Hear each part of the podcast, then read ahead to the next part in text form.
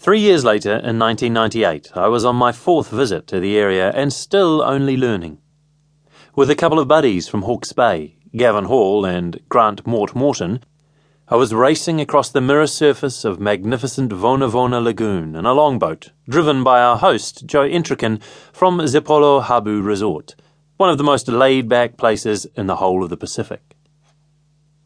I had been pestering Joe ever since my first trip there about spot tail bass. For those who have never heard of them, spotties and their close cousins the Papuan bass are members of the tropical snapper family, mostly found in the rivers of nearby New Guinea and are reputed, kilo for kilo, to be the toughest river fish in the world. They live in the snags, and the sporting way to take them is casting diving minnows tight around the cover. Immensely powerful in the short run, these fish are close to home and very hard to stop. I had heard that there were supposed to be spot tails in some of the rivers in the Solomons too.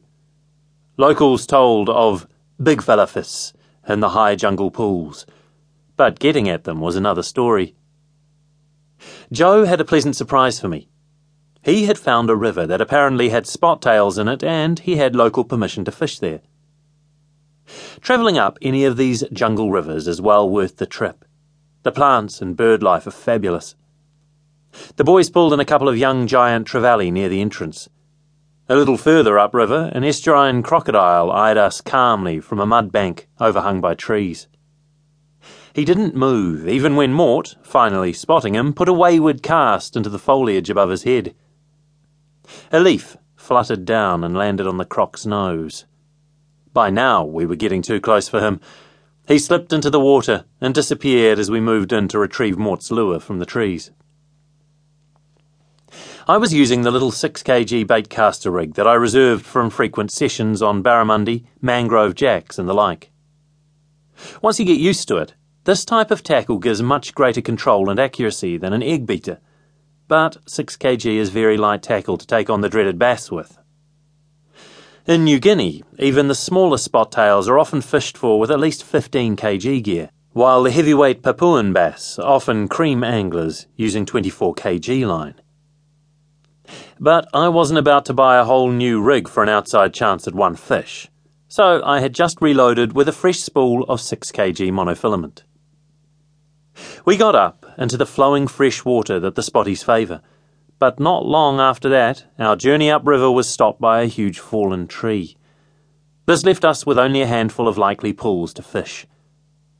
I cranked my drag up to near bust off point and we started working the likely snags and other cover with bibbed minnow lures. My first strike saw a chunky little archerfish dragged to the boat. I laid the lure into a dark hole the size of a decent kitchen table between the protruding root fan of a fallen hardwood and a brushy snag. The little minnow began its seductive dance through the hole and was suddenly annihilated as my rod was yanked flat by the strike. I thumblocked the spool and tried to drag the fish's head around. I couldn't afford to give an inch, or the fish would find a snag. The stretch was right out of the line, and I used my arm as a spring to prevent the bust off. The mono stood the test, and after ten seconds I swung the fish around the front of the snag. A couple of minutes later, I brought it to the boat. These fish give it all in a few dynamic moments, and if you can survive the first run, the battle is pretty much won. The spot tail bass was all predator with its powerful tail, fanged jaws, and distinctive black spot near the tail. It looked to weigh about 6 kg, and after pictures it was unhooked and swam back to its snag, the terror of the pool again. The following day saw us working poppers along the fringes of the Blackett Strait, famous as the place where John F. Kennedy's PT boat was sunk by a Japanese destroyer during World War II. The only destroyers still working the area were the evil giant Trevally and we found some patrolling an area near a reef pass. With the massive surface strike that is their trademark, one engulfed my big surface ball popper. I struck, and then quickly backed off the drag, trying to avoid panicking the fish while gently coaxing it off the shoulder of the reef. Out in the open water, it was a fair fight on 10 kg gear, and eventually I had a dark, gnarly old GT at the boat. It had taken the popper so far down that it looked like it was chewing on a cigar.